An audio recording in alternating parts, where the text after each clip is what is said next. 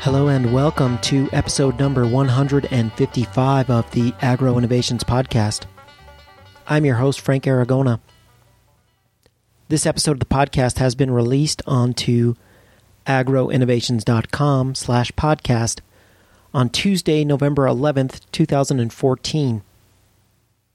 On this episode of the podcast, you're going to hear a little history lesson about the National Farmers Union as we continue to delve into case studies of farmer solidarity, cooperation, and labor organization. No donations to report since the last episode of the podcast, but if you would like to donate, you can click on that PayPal donate button on the right hand side of the agroinnovation.com website.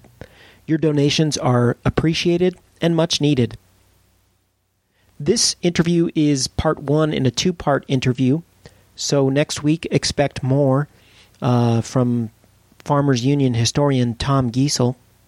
And following that, we will talk a little bit about uh, what's happening in the realm of community supported agriculture. So please enjoy my interview with Tom Giessel. Okay, so on this episode of the Agro Innovations Podcast, we are do- joined by Tom Giessel.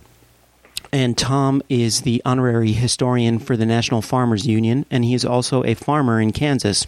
Tom, welcome to the Agro Innovations Podcast.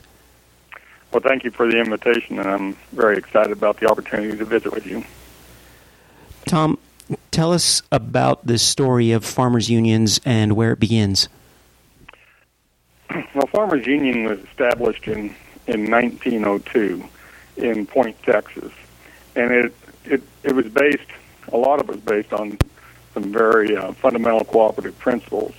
Um, it actually arose from the ashes of the old Farmers Alliance organization, which was established in the 1880s into the 1890s, or and farmers were really working for economic. If they were going to make something happen, they were going to have to do it themselves, and there's always been with farm organizations and continues to this day to be this this um, um, kind of decision whether you do it, you know, cooperatively through cooperatives or through legislation, and then so. But farmers union started uh, in the cooperative sense. Uh, actually, our the legal name of the organization is the Farmers Educational and Cooperative Union of America. And it, like I say, it started in, in Point, Texas, and spread across the South. Had a lot to do with the cotton at that time and the price of cotton. And they built cooperative warehouses and stockpiled cotton to try to improve the economic uh, situation for those farmers in the South. But then it eventually spread to the east and then northward into the Plain States. It's a long story. So, can you tell us? Um, what, uh, did you mention what year that this was in Texas that this began? Yes, 1902. And the organizer was a gentleman by the name of Newt Gresham, who was an old Farmers Alliance organizer. The alliance, you know, the Farmers Alliance kind of imploded because it got so deeply involved in partisan politics, and that's always the downfall of a, a farm organization is when they when they just get too close and too cozy with partisan politics, and um, they the the people that organized the alliance and you know were working for its goals didn't want to let it dry so die. So they resurrected it in 1902 with with these 10 uh, people in Texas, and they really, uh, in studying this over the years, they really had a, a great understanding about what it took for an organization to to exist and to be successful. And that's why Farmers Union is one of only three general farm organizations in the United States as of today. So, can you tell us what these elements that these gentlemen were aware of through their experience and how they incorporated that in the creation of Farmers Union? Well, they knew they that they had three principles: education, organization, and cooperation. And they knew that before you could organize, you had to educate, and there was this tremendous, um, tremendous emphasis on education and ultimately they knew they needed to cooperate, and that's where the cooperatives come in into play. But but they they really had a good sense um, that the information had to go out to um, to farmers to let them know what was going on. And and it's it's interesting as a side note that a lot of the farm organizations that started up at the turn of the century, the last century that is, uh, were started by editors of uh, newspapers. Newt Gresham edited a small paper in in um, East Texas.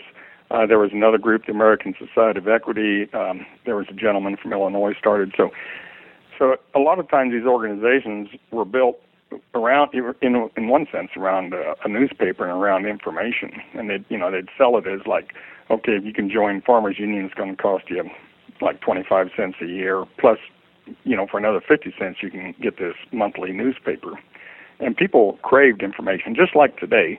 They they craved information, and um, and Farmers Union was really good about uh, uh, getting it out there in, in front of the people and educating not people knew what their problems were, but working on the solutions that would help them reach, you know, some tor- sort of economic parity with the rest of the economy.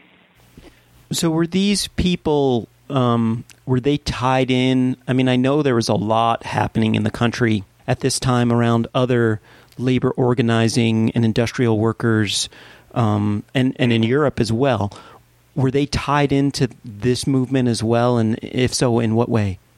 Oh yes, um, and that would that would come and go a little bit, but yeah, they were definitely tied to the labor. They you know they understood that the problems of the the working man were the same problems of the, those of the farmers, and you know the common enemy was the trust and the combines, and um, so they all went after him. You know, and the railroads, of course, and in agriculture, the railroads were were always a uh, an you know an issue for for agriculture to get their products hauled hauled to market or whatever, and they always felt like they were being you know suppressed or you know being pressed down awful heavily by the by the railroads because that was the only form of transportation at that time. So as these groups organized themselves, starting in Texas and moving around the country, um, what happened? I mean, what were their successes? What were their failures? Uh, what were some of the controversies that they generate? Tell, tell us a little bit about some of the notable events in this uh, story. You know, to be successful as a farm organization, it's really important to start at the right time. And whether, you know, you want to start when farm prices are low because then as prices go up, whether you had anything to do with it or not, you could always take claim. And that's what happened with cotton and I'm, I think Farmers Union did have an influence with their warehouses, cooperative warehouses, but the price of cotton went from like nine cents to twelve cents. And then all at once everybody said, "Well, this really works," and there was a real sense of of um, you know, okay, we need to really get behind this and get the ball rolling. And um, it's like I say, it started with cotton in, in the South, and then it spread to the east to to the southeast states, and then up actually in 1911, North Carolina was the largest membership state in our organization. And it wasn't too long after that that in the Midwest and the upper Midwest that with the grains they started to understand how important it was to operate cooperatively with grain markets and, and marketing. And um, the political influence shifted to the to the northwest and, and really died out in the south and you find this all the time with with farmers and farm organizations you know their problems are the same they've been the same they were the same 150 years ago. They're the same today. What really changes, what I've discovered, is people's resolve to do something about their situation. And you know, there's some really great quotes early on from like the Farmers Alliance um, back in the 1880s, and I'll, I'll just tell you one of them here that I, that really stuck out at me. Uh, Owen Dornblaser, who was an organizer for Farmers Union uh, 100 years ago, talked about how important it was to um, for people to take control of their own destiny. Because I think they really got, I think they were really disgusted with politicians, not unlike today, to where you know there's promises and then, you know, if you're going to, what amounts to is if you're going to make something happen, you have to do it yourself. But his quote was, and this was in um, in uh, in 1887. He said, "Oh no, you were born later on, so so darn lazy you would sit down at the pump and wait for the windmill to draw the water." have no strength to grab the handle and pump. Well, in 1887, you had to pump or be pumped, and you know, so it's it's still true today that that you know if you don't try to control your own destiny, that um, that you and try to rely on someone else to solve your problems, it just doesn't work. And these people had success and uh, by by doing this. How? What was the nature of the spread of the farmers' union? Did it spread through local chapters, or were people fo- forming smaller unions in other places? Uh, how, how, did that play out? Okay, what what they had, and it and still exists today, is what they call locals, and locals were the it was built around the schoolhouse principle, because the schoolhouse was the social center of all these rural communities. And you have to understand there were no roads, there were no automobiles, or m- many automobiles at that time. So people congregated at the schoolhouse. So they they took all this to a local level and local action, mainly because they couldn't travel. Eventually, I mean that that changed, and there's some interesting stories in that regard too. But but um, in fact, I have a copy of the minutes from a farmers union local starting in 1913, clear up through 19 in the 1950s, and I go back and read these meeting notes. They're they met every two weeks generally, and they would talk about doing things cooperatively, like buying Kaffir seed corn or brooms, and collectively buying to to get a better deal or to even get even have the ability to to purchase some of these things. And then this kind of evolved into where he said, well, why are we buying this from somebody? We ought to we ought to have our own stores. So they would build not only stores but even elevators or grain terminals to to uh, to sell and market their grain. I mean, it was a two way. It was it was to buy what they needed, and to also sell what they needed to sell. And if they pooled their uh, pooled their commodities, they they generally get a lot better price. So it gave them power. It you know the, the this entire organization with these small the locals. It, it was all done on a local level, obviously early, but but it this it gave them a sense of empowerment and that they could make a difference because they they realized they really couldn't rely on on uh, the political system, uh, even though they they could influence it. It, it one of the other quotes early on, and I don't have it right in front of me, was that every year or every other year we vote out half our problems, but we still have half of them left. And so, you know, and and they always there was always two factions to this too that that people wanted to they the legislative process often um, they considered a shortcut to the you know to get where they wanted, but they they knew that the cooperatives were the long term success. That's what would really ultimately make the difference. They were forming cooperatives to uh, share infrastructure collectively and also to make purchases collectively um, mm-hmm. and I guess to some degree to uh, get their product to market collectively. Are there any other um, examples? Uh, were they doing? Sh- were they sharing labor in any way, or or anything like that? Actually, on the production end of things. Well, I think that was a natural in in rural communities, and you know, you you had if you were going to survive you had to work with someone. In fact, that Owen Franklin Do- Dornblaser had the quote. He says, "You can't help yourself if you don't help the other guy," and I think that's a wonderful quote, and I think it's still quote uh, still a true quote today. What's changed today is that that with technology and and all the advanced supposed advancements we make, we like to tend to think that we are so independent. But actually, we in in communities we are more interdependent, and we should be more interdependent.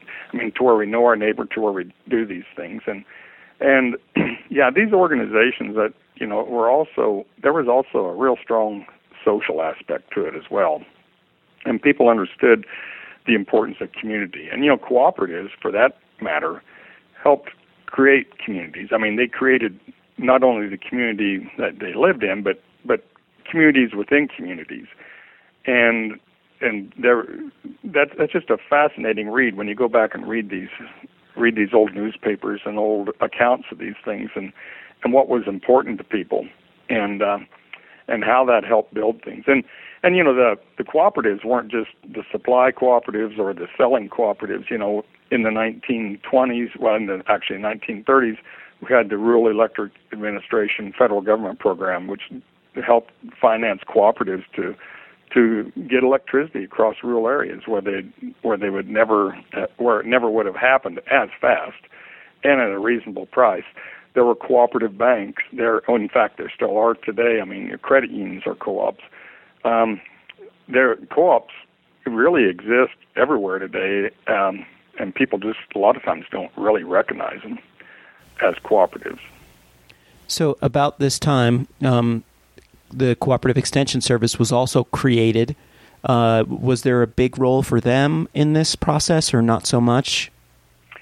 That's yeah, that's an interesting story in its own, and yeah, the yeah that they they played a, a significant educational role, and it actually um, there was a pretty strong connection between the cooperative extension and uh, the Farm Bureau, another farm organization and that that kind of got muddled up, muddied up a little bit.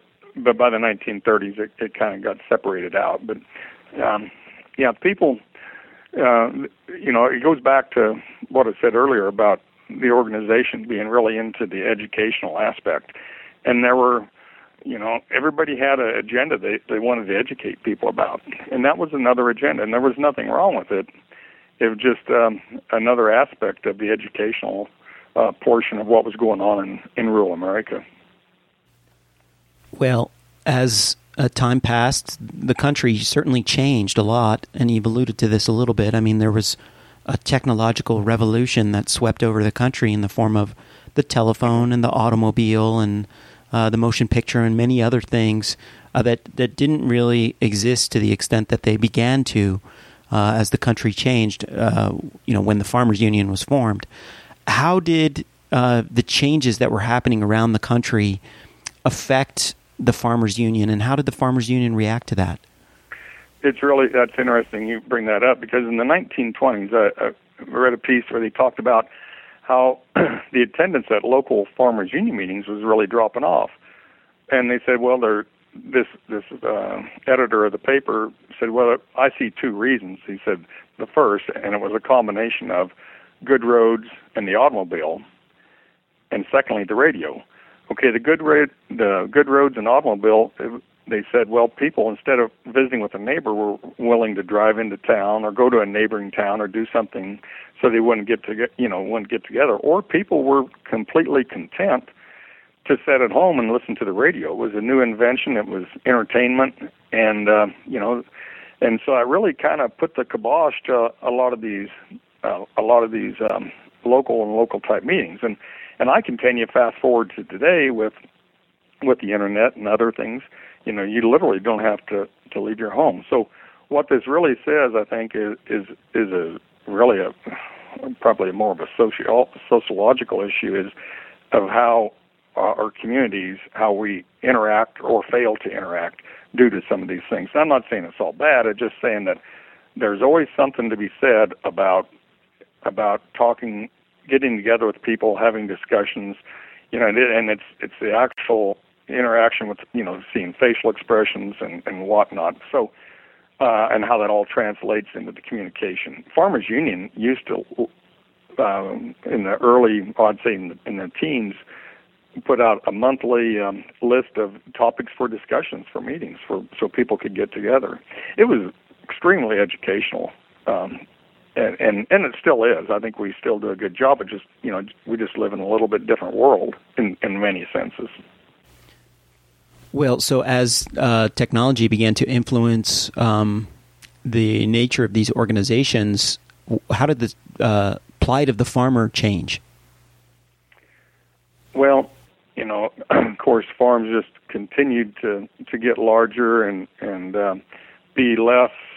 Um, dependent on on other other local um, people, you know, local people, local businesses, all all these things, and and uh, yeah, it it it did it did really start to influence and change it. You know, in, in uh, about 19 in the 19 teens, the small tractor came into play, and it and it's interesting. Look at those ads, and this kind of ties into what you're asking it said, yeah, if you buy one of these tractors, you'll get your farming done in a lot less time and have more time to spend with your family.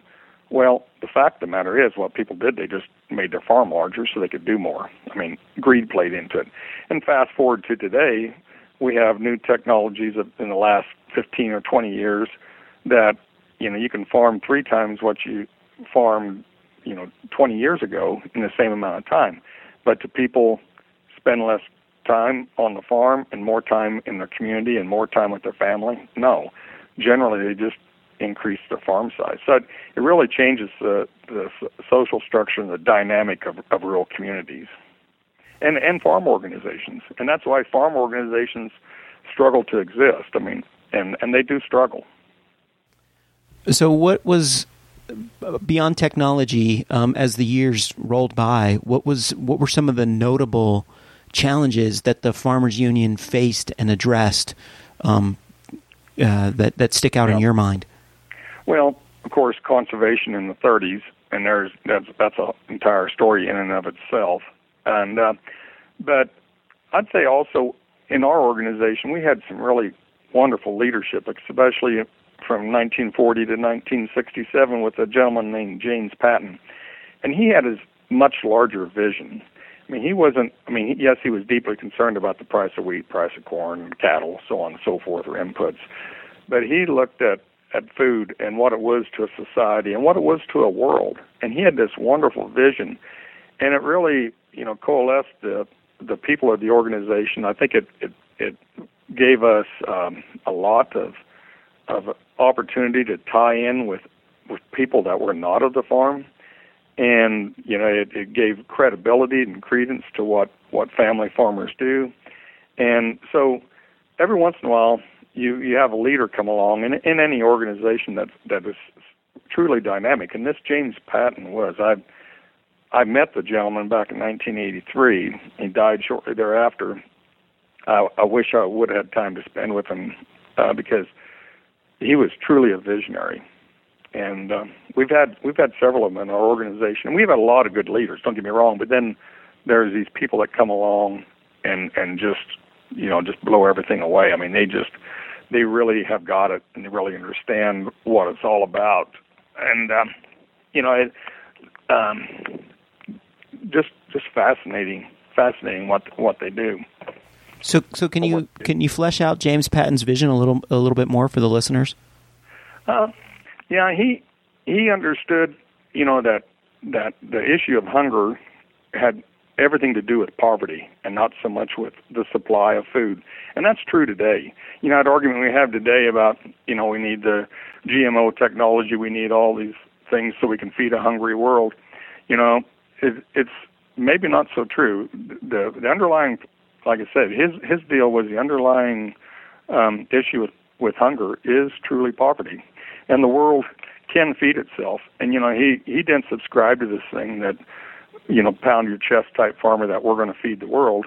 He understood that yeah, the world needs to feed itself, and this isn't that we shouldn't export, we shouldn't you know produce a surplus, you shouldn't do all these good things because they are good things, but then there has to be some balance in there. You know, to understand the structure of agriculture, to understand uh, to understand people, to understand societies and what's right and what and what their needs are and try to have that balance you know between the the economic issues and um, and the social issues. And uh, that was that I think that was his primary thing. He he he just was a great humanitarian who who um just had a grasp on things. And and he was he was one of those magnetic type people that you know you just drawn to you listen to him you could listen to him for for an hour or two hours, and you'd never get tired of it. And the next time he was going to be in your area, you'd want to also be there as well because you just wanted to hear what he had to say. So, and there was others too. There was a gentleman by the name of Morris Erickson who was on our national board in the 1930s, late 1930s, young guy. I mean, he in his upper 20s, and he talked about about all these things um, that were going on with with the agriculture system. And I'll just read you one little short quote that I read the other day. I thought was really kind of interesting. It said, More recently, we have begun to understand that wishfully waiting for the day when the milk of human kindness will begin to flow into the trade arteries of an economic system based on greed for private profit, profits means waiting for a day that'll never dawn. And you know, and that's I think what what was so fascinating about and has been so fascinating about our organization is that that it really reflected what people believed and what what true family farmers believed. And what they didn't have time to stop and do because they're so busy mm. farming but they wanted they wanted to, they wanted this opinion. They wanted this this part of their spirit exposed to to about what you know to other people to to explain yeah this what we do is is really important and it it doesn't make us better than anybody else but it's really important. And we want it we want the respect that that um, that comes with it and we we want the very fact that um, what we do is is is an important part of society, an important part of of living, and let's let's put that up there where people can can understand it. Because once you understand that, then when you start dealing with the other issues within agriculture, it's easy to make decisions and poli- you know public policy decisions about what we should do with our food and fiber policy. Well, I want to backtrack just briefly. You you uh, mentioned the conservation movement in the 1930s. Can you tell us about uh, the Farmers Union involved with how the Farmers Union was involved with that? Yeah, and I'll, and I'll back it up just a little bit. You know, in World War One, actually, the price of wheat was supported at nearly three dollars a bushel because they knew that an army couldn't march on an empty stomach. And what that what really happened was that's when a lot of the Great Plains, you know, and the the grasslands were were broken out to to raise more crops, and um, and that was probably a mixture of greed and need both. But it was just unique that when they broke this out, especially in the Southwest Kansas and the Panhandles, they had a couple wet years, and golly, it really worked good. Well, then then reality set in where these um, where the environment you know went back to normal and the rainfall patterns and and we had all these surpluses, but in the meantime, they broke out all these fragile grasslands, and tied in with what was going on with the, you know, all the economic issues of the 20s. Then the 1930s hit, and we had, you know, we had this depression and, and Dust Bowl and and all these things that came together. And Farmers Union was a strong proponent of the Soil Conservation Service, and of course, it wasn't in place until the 1930s. But um, uh, we, you know, we, we were promoting that that we needed a farm program, we needed fair prices for farmers, and we needed to, to, you know, have a handle on, on production and not just go out here and just wildly produce all we can and think that it's going to take care of itself. Um, you know, the the AAA program, that's the Agricultural Adjustment Act in the 1930s, which was the first really uh, major farm program was declared unconstitutional, I think in 1936 or 7, just a year or two after it was put in place. But it was brought back into place, and what all farm programs are based on today, they tied the conservation um, uh, piece to it. So where if you're going to if you're going to participate in farm programs, if you're going to be the beneficiary of farm program payments, then you also have to practice good conservation measures. And Farmers Union has always promoted great conservation and how important it was.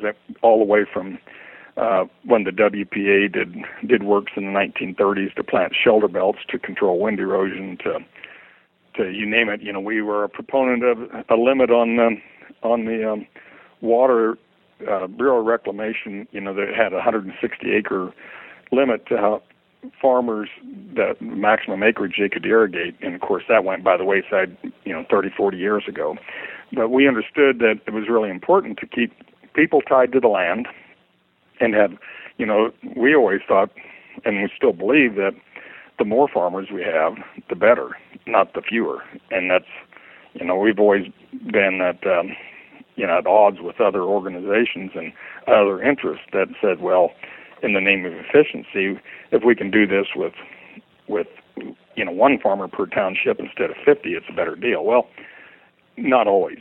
I mean, we're, we're all for efficiencies, but um, that efficiency kind of gets there gets to be gets muddied up about what what efficiency really is in agriculture and with food production.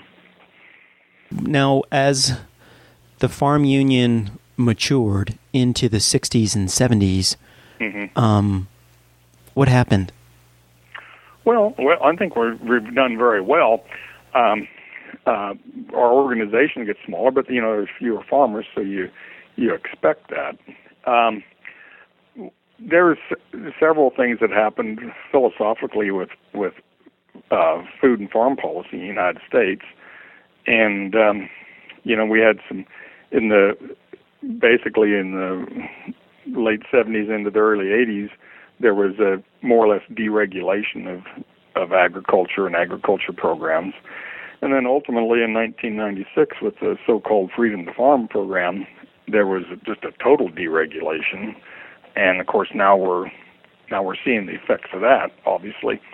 And uh, we we've always fought long and hard to you know to try to have we we understand there we think there's a lot of difference between uh, food and fiber policy and a farm program, and people kind of confuse that.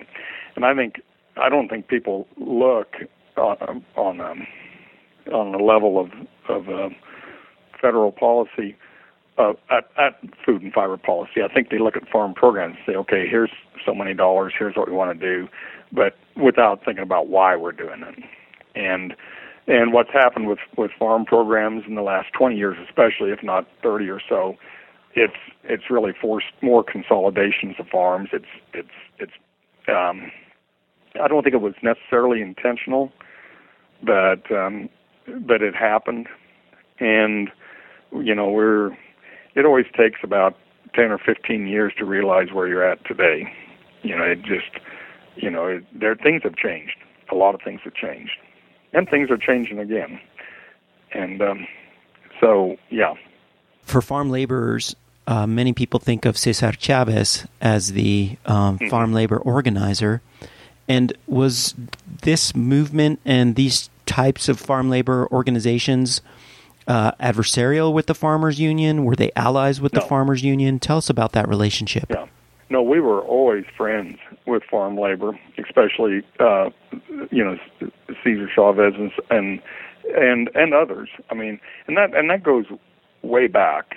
Uh, way back. We've always fought for the for the small farmer. We've we've we fought for fairness for for labor and, and farmers as well. And yeah, that that relate we're we're unique in that in that relationship because farm organizations, um, well, we're just one of a kind more or less there because other ones other groups look at it differently. And there's you know there's been a well a, a, a change in farm organization dynamic too but uh, but I guess to try to stick on your your farm labor issue there, yeah, we've we've always we've always supported farm labor because we know it's how important it is. That concludes part one of my interview with Farmers Union honorary historian Tom Giessel. I'd like to thank Tom again for joining me and for all the great work that he does. And if you liked this first part of the interview, you will probably like the second part uh, where Tom and I talk about uh, some of the themes of cooperatives and some of the history of that and some of the importance of it in this day and age. So please stay tuned for that. That will probably be next week. On the Agro Innovations blog, I posted a YouTube video with uh, Bill Mollison, the Bill Mollison interview from 2007 that he and I did and uh, someone I guess really liked that video and took it and overlaid some imagery on it. And there are several examples of that uh, from that interview. I, I only shared one where Bill Mollison is talking about monoculture, but um, there are more. And so, if you're interested in those, I'll, I'll likely be posting some of those in the coming days to the Agro Innovations blog. So check there, or you can uh, follow me on Twitter at Agro Innovations uh, and I'll be posting them there as well, and likely on Facebook. Now, one quick disclaimer about Facebook I have a lot of people who friend me on Facebook, and I just am not taking any more Facebook friends. Sorry, don't take it personally. I don't use Facebook very much, I don't like it very much. So, if you want to follow the Agro Innovations podcast, uh, you can follow my Twitter feed, or you can um, follow the Agro Innovations page on Facebook. Or, of course, you can always just subscribe to the Agro Innovations podcast on iTunes or uh, the RSS feed on agroinnovations.com.